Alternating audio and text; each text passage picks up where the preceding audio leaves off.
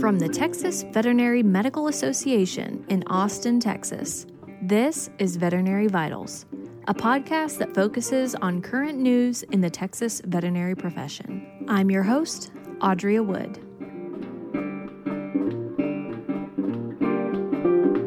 Today on Veterinary Vitals, I speak with Dr. Tom Nelson, the medical director at Animal Medical Center of Northeast Alabama, on heartworm prevention compliance and treatment. Dr. Nelson comes very highly recommended for this topic from those in the TVMA network. He graduated from Texas A&M University College of Veterinary Medicine with his DVM in 1979. He started his professional career in Beaumont, Texas, where he owned a successful small animal practice for 20 years. Dr. Nelson is considered a pioneer for his clinical work in the study of heartworm disease in cats. His work resulted in a paper presented at the 1998 Heartworm Symposium and was published in Recent Advances in Heartworm Disease in 1998. Dr. Nelson continues to be involved in heartworm research, is the lead author of the American Heartworm Society Guidelines, and has authored or co authored 24 scientific papers and contributed three chapters to textbooks on the subject of heartworm disease. In 1999, Dr. Nelson relocated his family to Northeast Alabama and joined Animal Medical Center, where he currently serves as the hospital director. He was also the president of the American Heartworm Society from 2004 to 2007. Listen in as I ask Dr. Nelson what veterinarians need to know or be reminded of in regards to heartworm prevention and treatment. Hi, Dr. Nelson. So, to begin, can you introduce yourself and share a little bit about how you became interested in veterinary medicine? Oh, that's a long story. I've been involved in veterinary medicine quite a while. So, I um, went to Texas A&M, started out as a, a marine biology major. Uh, very quickly realized that uh, it wasn't diving with the dolphins like Jacques Cousteau and it was kind of a boring to a ninth year at the time. Um, my senior year, I was in a zoology program. My senior year, I was one of the founding members of the Parsons Mounted Cavalry. And my horse, midway through the year, got very, very sick. And I spent a lot of time out at vet school. Um, became very, very interested in it and decided that's the one I want to pursue. So even after getting my first degree, I had to kind of go back and for about a year and a half to get to all the prerequisites and get my grades where they needed to be. And and then started that school mainly in equine. Uh, practiced in Beaumont, Texas for 20 years, doing a lot of running horses and lots of heartworms. And uh, in 1999, I, I moved to Alabama where my wife's from, just to have my kids more of an extended family with their cousins and things. So I've been uh, dealing with heartworms for quite a while. Uh, joined the Heartworm Society Board in 2001. Have done several uh, original research projects, uh, written numerous articles, and about three chapters in textbooks. So, wow, that's fantastic. So you're the perfect guest for this topic today. well, I don't know about perfect, but I, I, I do have opinions. I, I remember a few years ago, I was asked by one of my classmates to respond on the Texas listserv, and it was after I left, and and somebody made some comment about being an expert, and I said, "Well, I do have an opinion, and I live outside the state, so that makes you an expert." So that's that's what it has to do with somebody that will speak that doesn't is not local is the expert. so, what would you say some of the most difficult or interesting heartworm cases are that you've been presented with? The most interesting ones? Oh, so I've, well, so I've you know, been treating heartworms for 42 years. Um, we were preventing heartworms before the lactones, before we had melarsomine, uh, back when we didn't have true uh, macrofilaricides. So I've been doing it for quite a while, and it's progressed a lot from a you know almost uh, clients hear about the horror stories what animals have been through uh, we're, we're losing, you know, 10, 15, 20% of the patients, uh, se- severe complications to, with now the protocol we're using, you know, we cut respiratory complication rates down to 6%, mortality almost down less, you know, a tenth of a percent. So we can treat them much more successfully. Uh, I remember years ago, a dog I treated uh, six months later was having you know, some respiratory issues. We took X-rays and there's a lung lobe totally consolidated like a tumor. Um, we did surgery, remove the lung lobe, and that worm, that lung lobe was basically a dead lung lobe because it was full of dead worms. And cut off the entire blood supply. We had to re- remove the lung lobe. Um, also seen a dog that was having cold extremities and back feet that used the back feet, and there were no pulses, almost like we see a saddle thrombus in a cat uh, with heart disease. And uh, did a surgical approach on the pulmonary, I mean, on the uh, femoral arteries to catheterize them, and out comes heartworms in the aortic side. And that's a, a rare thing that occurs whenever you have some type of right to left shunting in the heart, like uh, either patent foramen ovale or, or ventricular defects. So there's some shunting that allows it, the blood to go from right side to left side for them to get in the arterial thing. But you also find heartworms, Aberrant heartworms, you know, inside the spinal canal, uh, inside brain, inside the eye.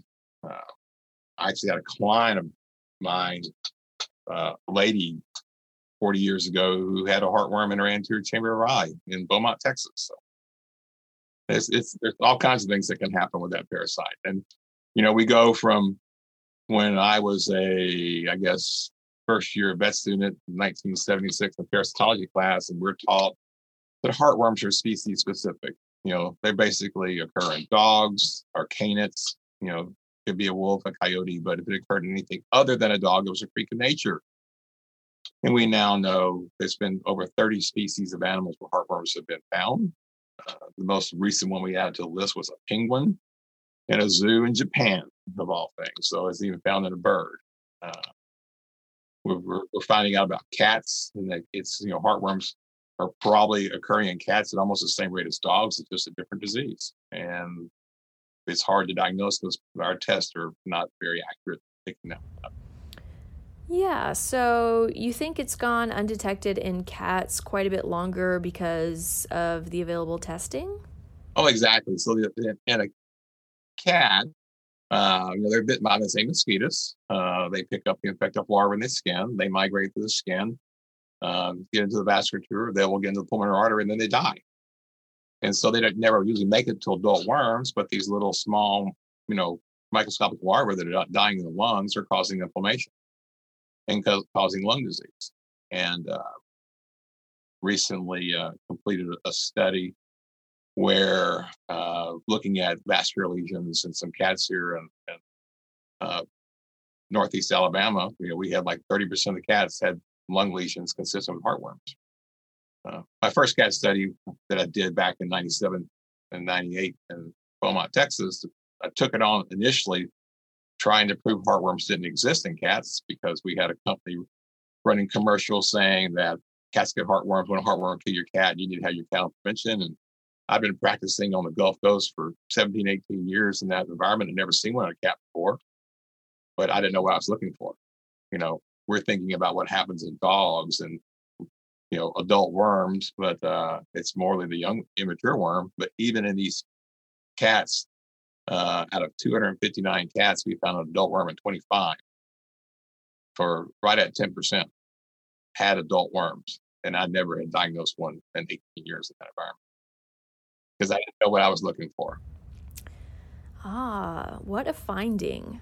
Well, how effective is heartworm treatment uh, for cats? Are you seeing similar rates of efficacy? So in dogs, our heartworm treatments are very effective. You know, we can we go back to when I first started practicing when we were using the days of caparsolate, uh, we were only really kill, clearing about 80% of the adult worms. We were just reducing the worm burden. Uh, nowadays, you know, we're like at 99%. You know, so we are very adept of eliminating the worms. We're also very adept at reducing the amount of inflammation uh, in lung lesions. Uh, what has been found is that this came out in the late 90s. Um, that uh, Dr. William Klocek in Puerto Rico discovered a intracellular bacteria called Wolbachia that lives inside the heartworm. In fact, there are, and most filarial nematodes that are pathogens across the world harbor Wolbachia. And that, that bacteria within the worm causes a lot of the inflammatory components. And so around 2004, we started incorporating doxycycline into treatments to eliminate the Wolbachia.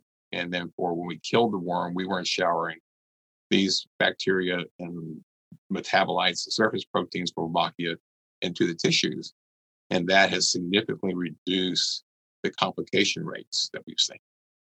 Uh, so we can now, like I say, we've gone from 22% respiratory complication to six and mortality of five or 6% down to a tenth of a percent if you're utilizing the complete protocol.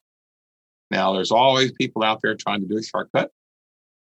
And, oh, we don't want to use these arsenicals. We're going to sit there and just put them on prevention doxycycline. And, and yeah, you'll get rid of the worms over a year, year and a half, but you're still having lots of lung lesions, pathologies that's occurring in the lungs.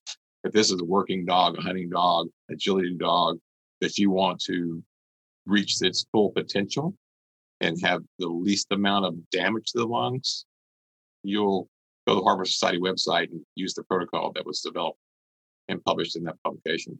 And the one just using a prevention of doxycycline is not a quick fix. It's a year long fix, you know. So it's not a quick fix.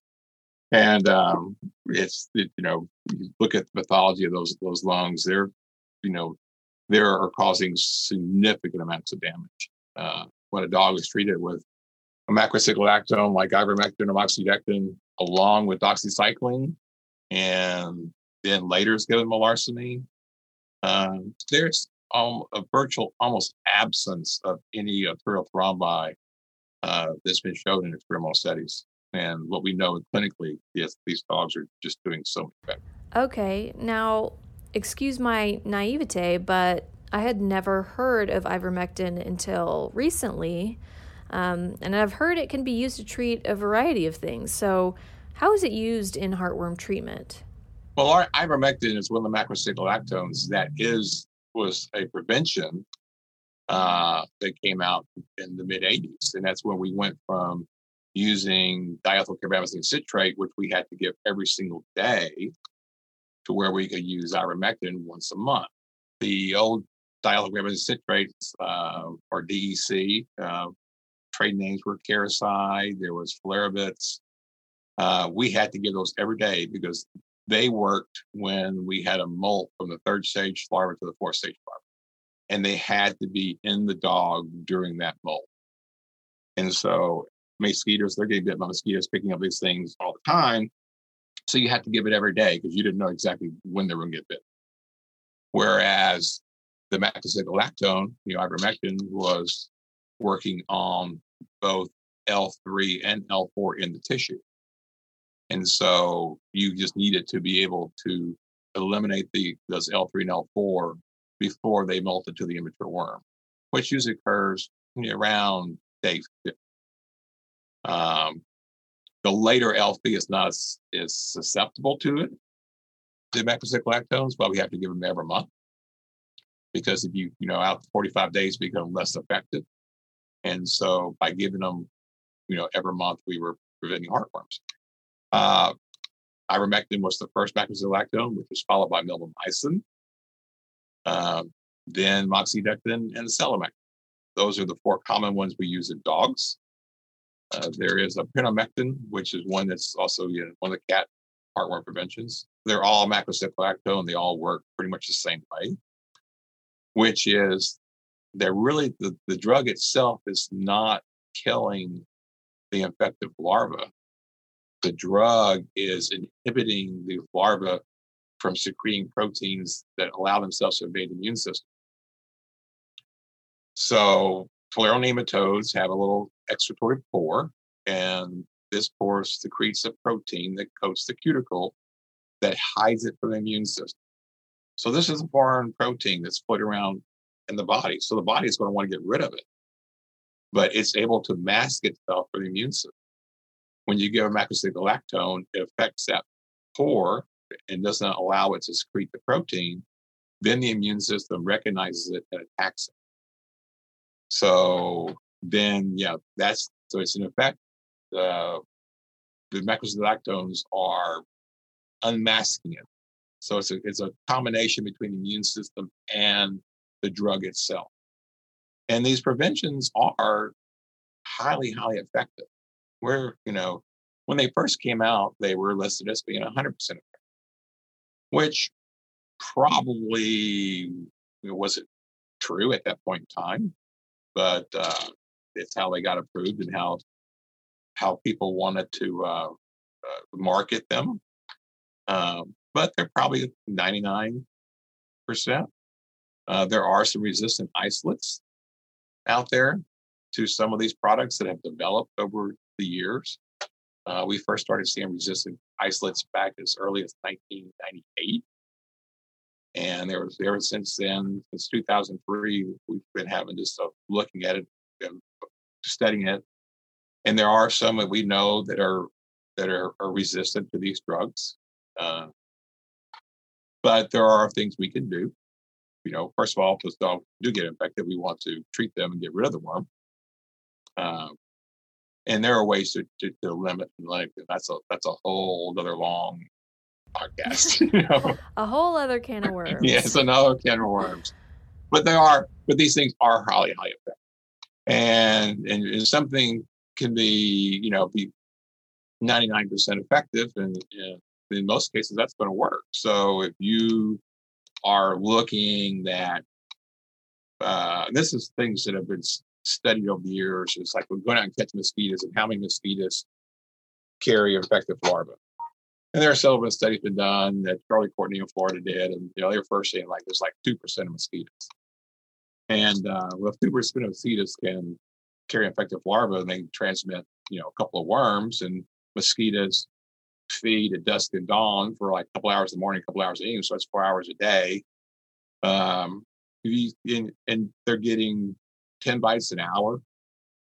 Well, that's, if you look at that, comes out there about getting approximately 96 infected larvae over a month. And we test the drugs by giving 100 or anyway from 50 to 100 at one time. Uh, well, I grew up on the Gulf Coast in north part of Galveston County uh, practiced for 20 years in Beaumont, Texas. Uh, we would get 10 mosquito bites walking to the car. It was that, that you got lots more out there. So if you get mosquitoes where you're getting, you know, 100 bites an hour, uh, there's been studies showing, especially after storms and flooding of, of in people, a thousand bites an hour. And then you get the new mosquito. Uh, this, and that's another thing that's changing is mosquito vectors. Not, not all mosquitoes transmit heartworms.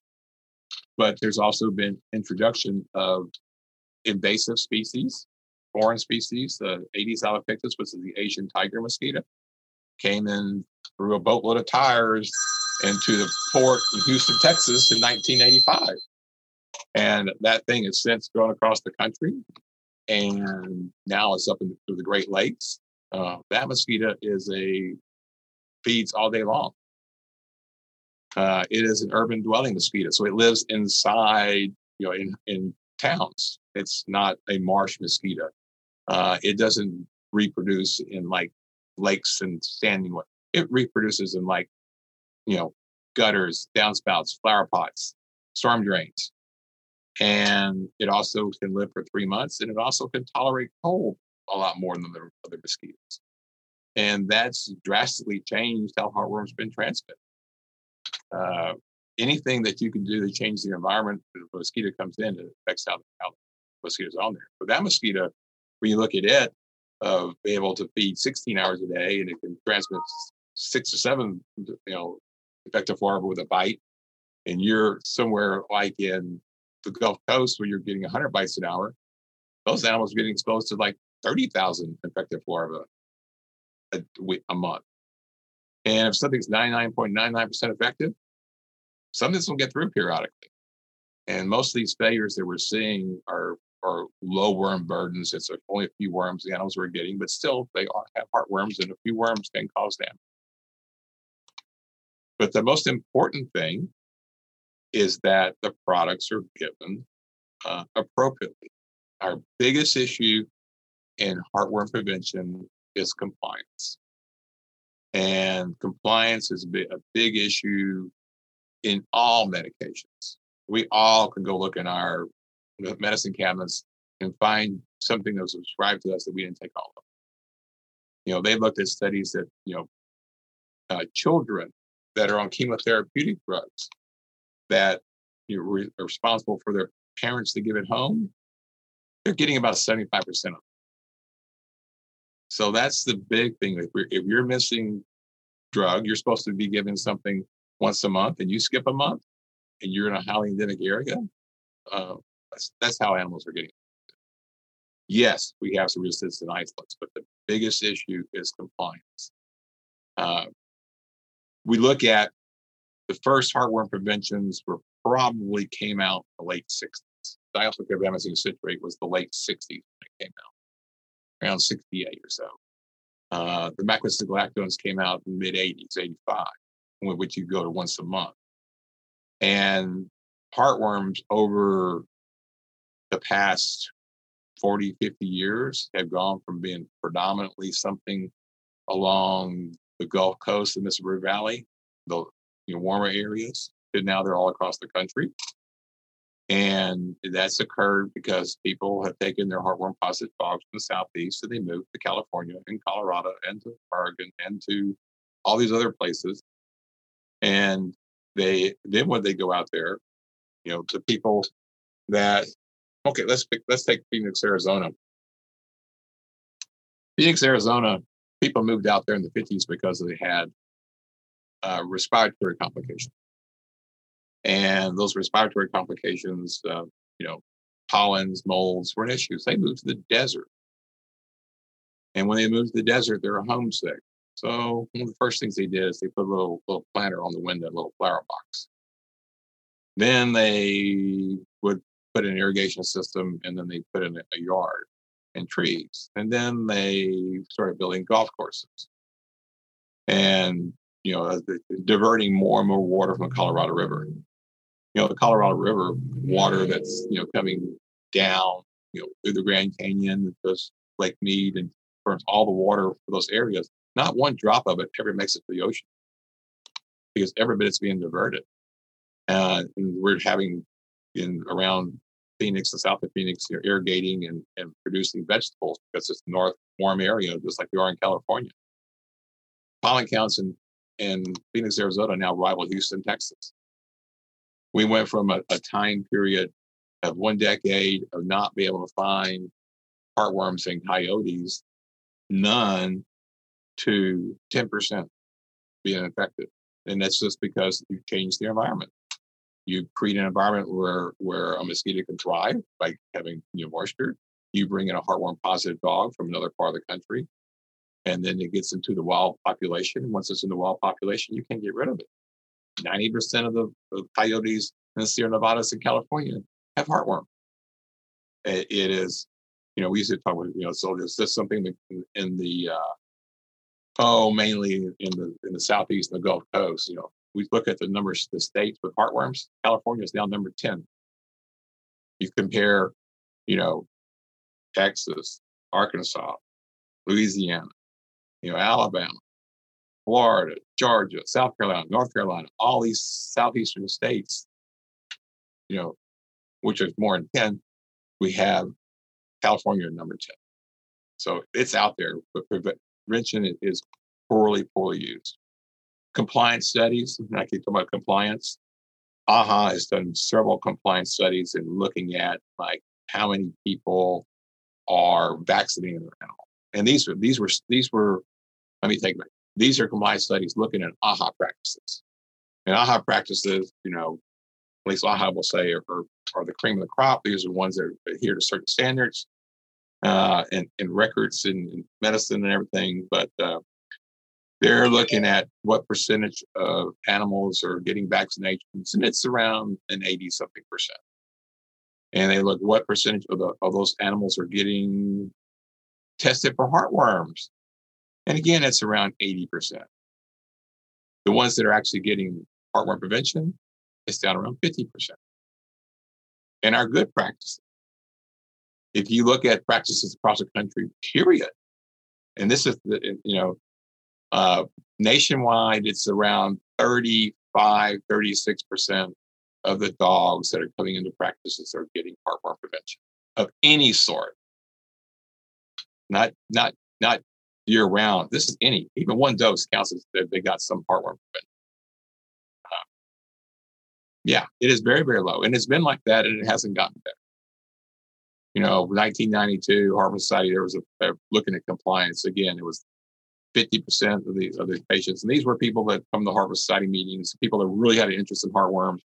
50% of the, of the dogs were getting prevention, and of those getting prevention, only 75% were getting it for the, the appropriate ones. So it's it's it's it's not good. And we ask people all the time, oh yeah, I'll be talking to a group of practitioners, oh, all, all my dogs are on prevention. And and they're getting it all. And but what we fail to realize is that it's the old 80 20 rule. That 80% of your business comes from 20% of your clients. You may have 80% of that 20% on prevention, which makes about 16%. You know, as much as I preach it in, in my practice and involved this for so many years, when we look at compliance studies, again, that that's the ones that are actually of my canine patients that are getting heartworm prevention, that are getting it 12 months out of the year coverage, it's around 16, 17 percent. Uh, it's kind of it's kind of one of those ones that's out of sight, out of mind, and I, I have to, you know, I it's a true story. So diethylcarbamazine citrate was the, the original one we were using, which was a, a and Filaribit's what we were using. So uh, in 1982. that's the 82, December of 82, I gave my wife this black lab puppy for, it was actually my fiance. It was her Christmas present in December of 82. We got married March of 83. Um, that July of 83, we got a, a, a, a female black lab puppy and named Joe and Katie. And they got, you know, over the years, they, uh, they had puppies and it was kind of those freak things that every time Katie was was pregnant. My wife was pregnant. Katie had three litters and we had three kids. It's kind of those don't know how it happened was coincidence things, but um, but back then we had all we had was Filaribits, and I had Joe and Katie on Filaribits, and that, that bottle of Filaribits set in the food bin. So when I got their food in the morning, they got their Filaribit before they got the food. And there's one thing a Labrador will not let you forget, and that's to feed it. They will remind you that they haven't been fed. And so I was very, very compliant. Well, Filaribits uh, were, you know, they became, there's a, they changed them and made a Filaribit Plus where they added oxibendazole for intestinal worm coverage. So it was more than just heart. And the oxibendazole gave a little aftertaste, and, and Joe didn't like them as much. And so I would put the pill down there and he sometimes he'd drop it, but I would not give him his food until he ate the pill. But it will get from waiting a minute to two minutes to three minutes to four minutes to five minutes and keep getting longer and longer. Um, well, one time I was out of town for a few days and my wife was giving the Filaribit and she worked at our practice. She knew how bad heartworms were. She gave Joe his pill and he dropped. She picked it up, gave it to him, he dropped it again. Third time, she stuffed it down his throat. Joe would never take a Filaribit out. So in 1991, after being on Filaribits for eight something years, I switched to a monthly product, the Milbemycin Intercept. People very common switched to monthly. A year later, uh, we were going out of town, and I had the dogs at the clinic. Asked one of my technicians, since they're here, let's go ahead, get their vaccines updated, get their annual stuff done, uh, go ahead and get their heartworm tests. And I get back and she kind of looks at me sheepishly. She says, uh, Joe's heartworm test was positive. I said, there's no way in the world he's positive. He gets his prevention all the time. Well, let's send him to the lab because we were, this is a well test. We were doing at the house. Sending off the lab comes back definitely positive. So I start going through and pulling out my stuff and looking what I had done. And it was supposed to be the first the month. And it'd be the, this month. You get kind of busy. Next thing, oh, it's the 10th of the month. And I get, or it's the 15th of the month. I went back and counted pills during that 12 month period. Joe had gotten nine pills, which is 75% of what he was supposed to get, which is typical of most compliance studies. And I knew better. I was treating heartworms every week and diagnosing them every week. But my own dog got heartworm because compliance is the major problem. So, this is something I was going to mention because I'm not the best with medication compliance. Um, my dog receives the annual ProHeart injection, and this has really helped me since all I have to remember to do is take her to the vet at least once a year for that. Um, and that's been incredibly helpful. ProHeart came out 2001. Uh, in 2004, there were some issues with the original ProHeart 6 where there were, um, and there were some anaphylactic reactions and there was some issues with some impurities and it got pulled from the market for a while. Came back in 2008. Uh, at the time of 2004, it was pulled from the market. They had like 23% market share. ProHeart 12 was out in Australia probably about 2003, 2004. And about the time six was pulled from the market, it was 12 was being developed here in the United States. 2008, it came back. Uh, originally, you had to do all kinds of hoops you had to jump through. You had to have a lot of testing was done. It could be dog could be over seven. There was lots of different things. Uh, those were reduced in 2010. Eventually, 2000, I think 12 or so, they were totally eliminated, where now it could be used across the board. And then ProHeart 12 has come out, but it's been there, it's been out for a while. Just some people have to, because some early history, have to get comfortable with it. It is a slow release product. Uh, it's using moxidectin uh, at a very, very low level. Um, when you look at the ProHeart 6, it's 0.17 milligrams per kilogram. Every six months, the ProHeart uh, 12 is 0.51 milligrams per kilogram to last an entire year. To put that in comparison, the topical uh, moxidectin product that's got moxidectin and thing, it's a common one out there. It has 2.5 milligrams per kilogram that you use every month. So you're putting five times more moxidectin one uh, once a month topically with that product as opposed to you're injecting for an entire year. And that's partly, you know, we're you know when we're talking about how the, the products work and about the, uh, keeping the, the the worm from secreting the protein. The higher levels in the topical product are there to for other parasites. They're, that's to be able to get broad spectrum intestinal parasite control, not necessarily for heartworm. Um, the milbemycin product that's used, uh, it's it's dosed for intestinal worm, uh, not for heartworm. It takes a lot less product for heartworm. Uh, so it's yeah, but yeah, it's been around. It's uh, it, it does eliminate compliance as an issue because you know it will when it was given. Uh, and it's a very, very good, very, very safe product. And that's one of the things that it's a tool in our chest. You know, if, if it, but it is strictly heartworm. Uh, you do get some intestinal parasite control for the first month, but it is strictly heartworm. But it, if you look at, you know, and I'm a big proponent of broad spectrum parasite control, not just heartworm, but also intestinal worms and, and ectoparasites like fleas and ticks because of the disease they can transmit. But if they're not getting it every month like they're supposed to, they're not getting broad spectrum parasite control. If I can only prevent one, I want to prevent heartworm. Because if I have something that's got fleas and gets flea bite dermatitis, okay, yeah, he loses hair, he's itching, scratching, but I can fix that. If he gets intestinal worms, an adult worm, yeah, he may have diarrhea, but I can fix that. Uh, he gets heartworms, yeah, I can treat the heartworm and I can eliminate the heartworm. And I can do it better now than I could 40 years ago as far as decreasing complications. But I'm still going to cause some lung damage. And that lung damage is permanent. So it's it's you know trying to get a working dog back to the same level. Uh, as I said, my hunting dog, my dog, he was also my my duck uh, hunting retriever dog. And after he was treated for heartworms, he never was able to perform at the same level, um, just because he had diminished you know lung capacity. It was great being around, but to to work for long periods, he had difficulty after that. Uh, anything new? Um, and yeah, companies are always working, looking for something new.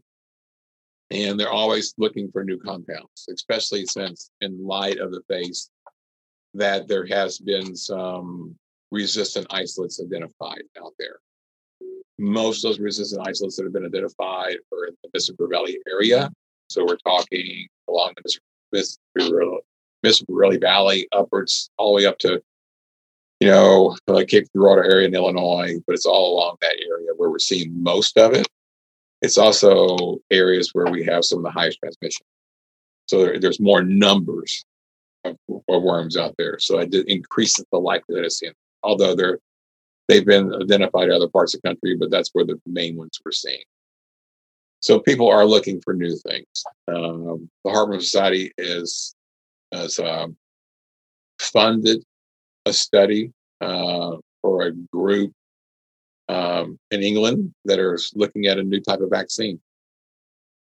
Um, years ago, uh, Heska Corporation out of, of uh, Colorado was trying to develop a vaccine.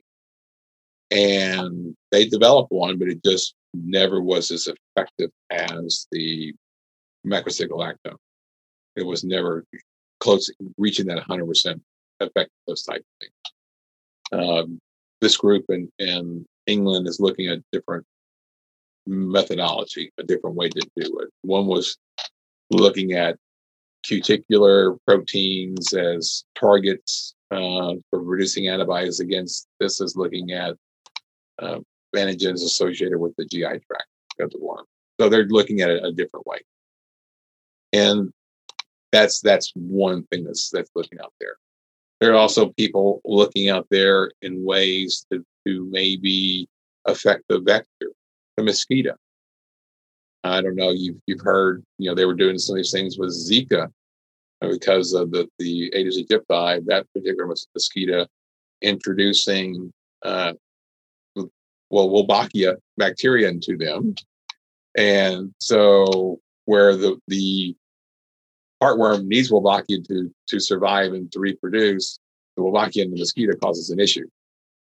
And we go back until way back, oh, many years ago, 50s, early, you know, uh, screwworm was a big problem in cattle. And it was pretty much eliminated by they took male screwworms and irradiated them, made them sterile, and released them into the wild. So they were competing with the fertile uh, you know, through our males and eventually eliminate them by affecting them that way. And there, because people looking at there, there are certain uh, species of Aedes aegypti that transmit heartworms. Are certain uh, species that don't. And there's been a gene isolated. And So they're looking at can we, you know, introduce a gene into the population to make it where the worm can develop in the vector. Uh, that's a, another way people are looking at, you know. So especially these areas where we see high transmission and even resistant isolates, adding a approved, EPA approved mosquito repellent for dogs will help. They don't get bit. I mean, you think about what we do with uh, mosquito borne diseases in people when we start seeing outbreaks of you know sleeping sickness, encephalitis, or when Zika. you avoid getting bit by a mosquito. You know, the same thing we've done with, with malaria. So yeah, vector control, mosquito control will help too. And in these areas of high, high uh, transmission and where we see resistant isolates, adding a mosquito repellent can help. It will reduce again the number of ones they're getting bitten with. And we can reduce the number of effective larvae they're getting, our product's going to work better. As I say, if it's 99.9% effective, you get 10,000 you know mosquito larvae in there, something's going to get through. So re- reducing mosquito transmission, you know, keeping the, the animals inside, uh, doing you know mosquito control around your house. There are other things you can do to help. Thank you for explaining all of that. That's really helpful.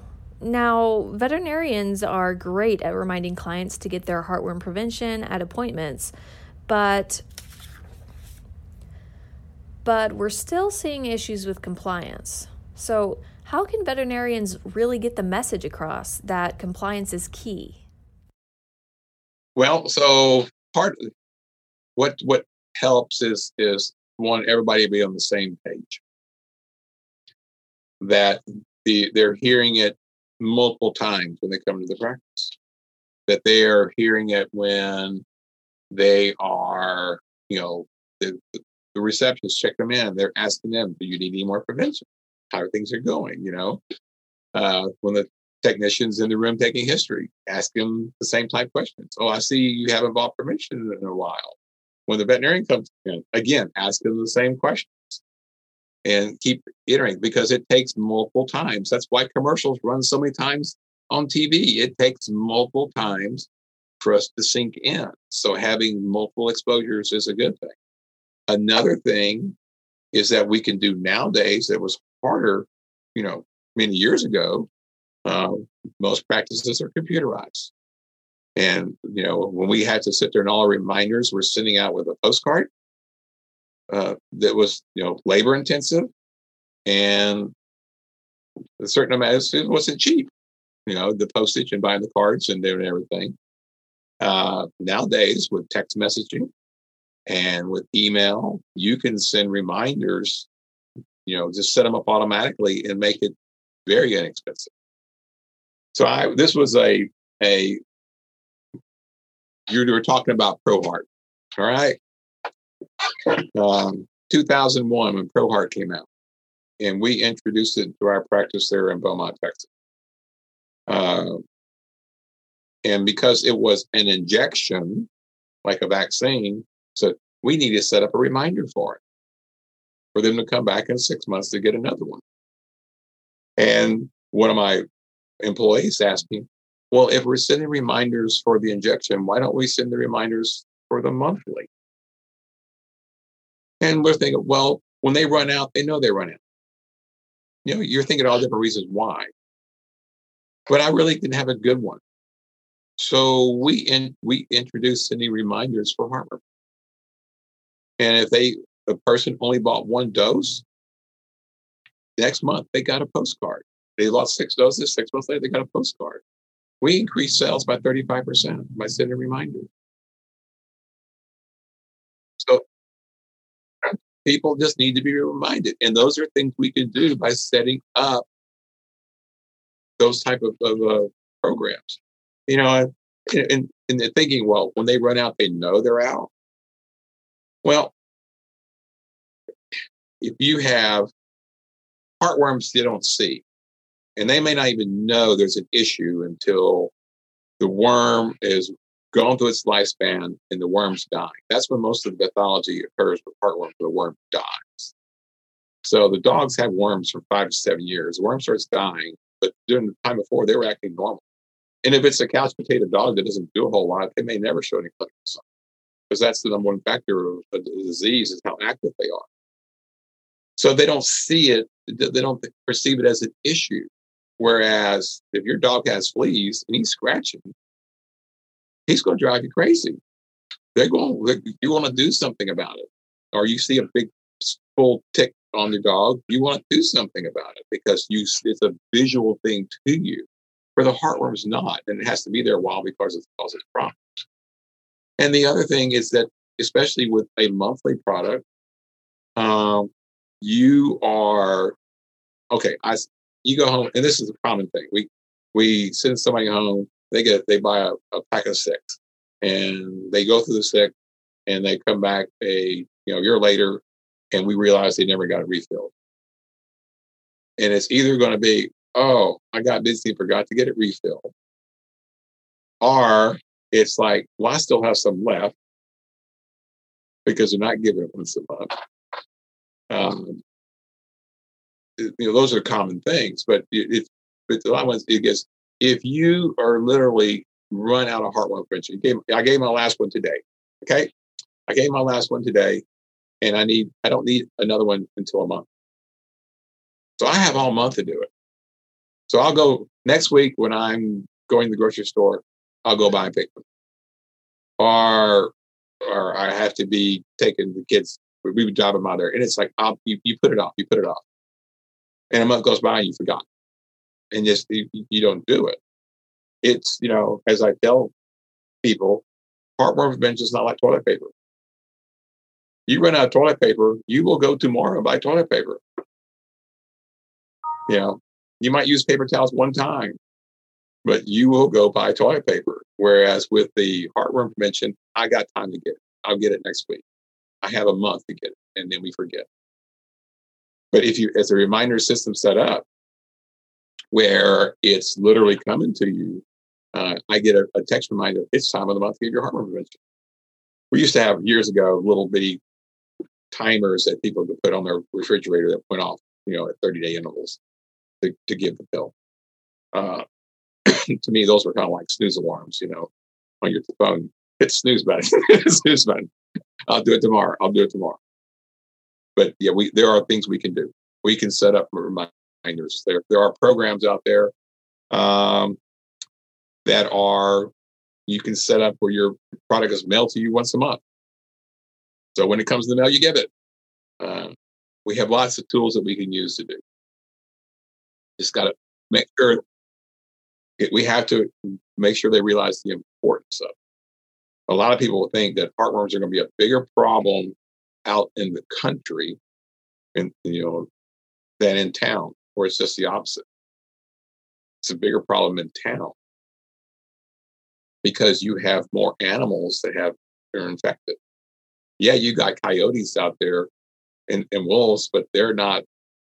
You know, you, you don't sit there, don't walk down the street, and then in every backyard there's a coyote, but there's a dog, and 65% are not getting heartworm prevention at all. Tanja McKay, entomologist up at the University, uh, Arkansas State University, does a study looking at mosquitoes carrying infective larvae. And where if you had a, and, this is a lot of things to be done before, just routinely catching them, you might be looking at five, six percent. You know, this was out in the in the swampy area. If you were, if, if she was in a neighborhood where there was a known heartworm positive dog, like in, you know, with a few houses around this particular one she caught them, it was like 30% had infected larvae. If she went into the backyard where the heartworm positive dog was, it was 72% had infected larvae. So the closer you are to that that animal, uh, the more mosquitoes you have. If I live in a very, very high end neighborhood, estate lots of multiple acres, you know, four or five acres type thing. No, number one, if there's a stray dog, they call animal control. And I usually take care of it pretty quick. As I go into an older neighborhood where houses are just, you know, you got 10 feet between each one and, uh, and with multiple dogs, you know, a, a mosquito usually travels a couple kilometers, you know, mile and a half from where it's at. So they're not, you know, the heartworm positive dog that's uh, across town is not going to affect your dog, but what's in your neighborhood that's going to affect your dog. So the more people are congregated together, the closer they are together, the more transmission is going to occur, the more risk there is. And and I have people ask me this all the time, and uh, and and you know what is the best product to use?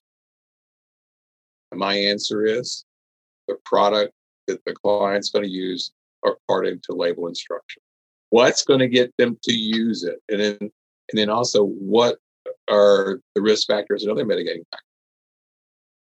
Do I have an issue where, you know, I have whipworms. Once you get whipworms in your environment, those eggs live forever. And those dogs get infected over and over again. So having a product that has whipworm control associated with it is going to be good for that. If I have a big issue with ticks, and ticks can transmit lots of nasty diseases, you know, either adding a tick prevention uh, or there are now products out there that have tick prevention added to them. But we're also doing risk assessment. What you know, what is the risk? Does your dog never go anywhere?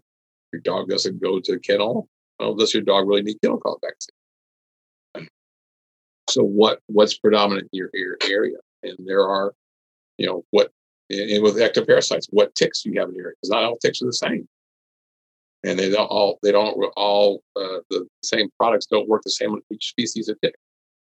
And certain species of ticks, especially on the Gulf Coast, like uh, Amblyomma americanum, uh, they can transmit you know hepatozoonosis, which where that particular you know you wanted something to label to take care of that tick because um, you know we're seeing resistance in ectoparasites. You know where certain products used to work on ticks aren't working like these.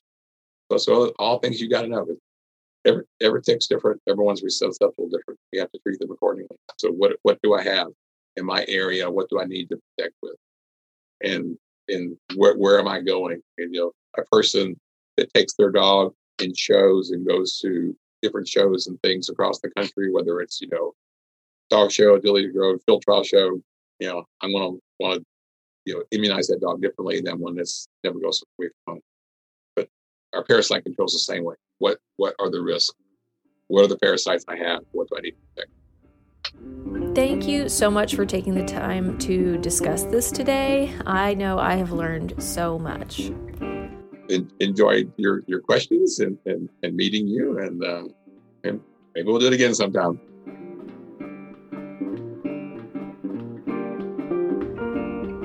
That was Dr. Tom Nelson sharing about heartworm prevention compliance and treatment. A quick announcement for TVMA members membership renewal invoices will be issued on June 1st, so keep your eyes out for an email from our office. Southwest Veterinary Symposium is in Fort Worth this year, September 22nd through 25th. There's a lot to look forward to with four days of continuing education, exhibits, interactive labs, and events. Visit swvs.org to register. We hope to see you there. If you have any topics you would like covered on this podcast or would like to nominate a guest, please email me at awood at tvma.org. If you enjoy this podcast, please share it with a colleague and rate and review it on Apple Podcasts.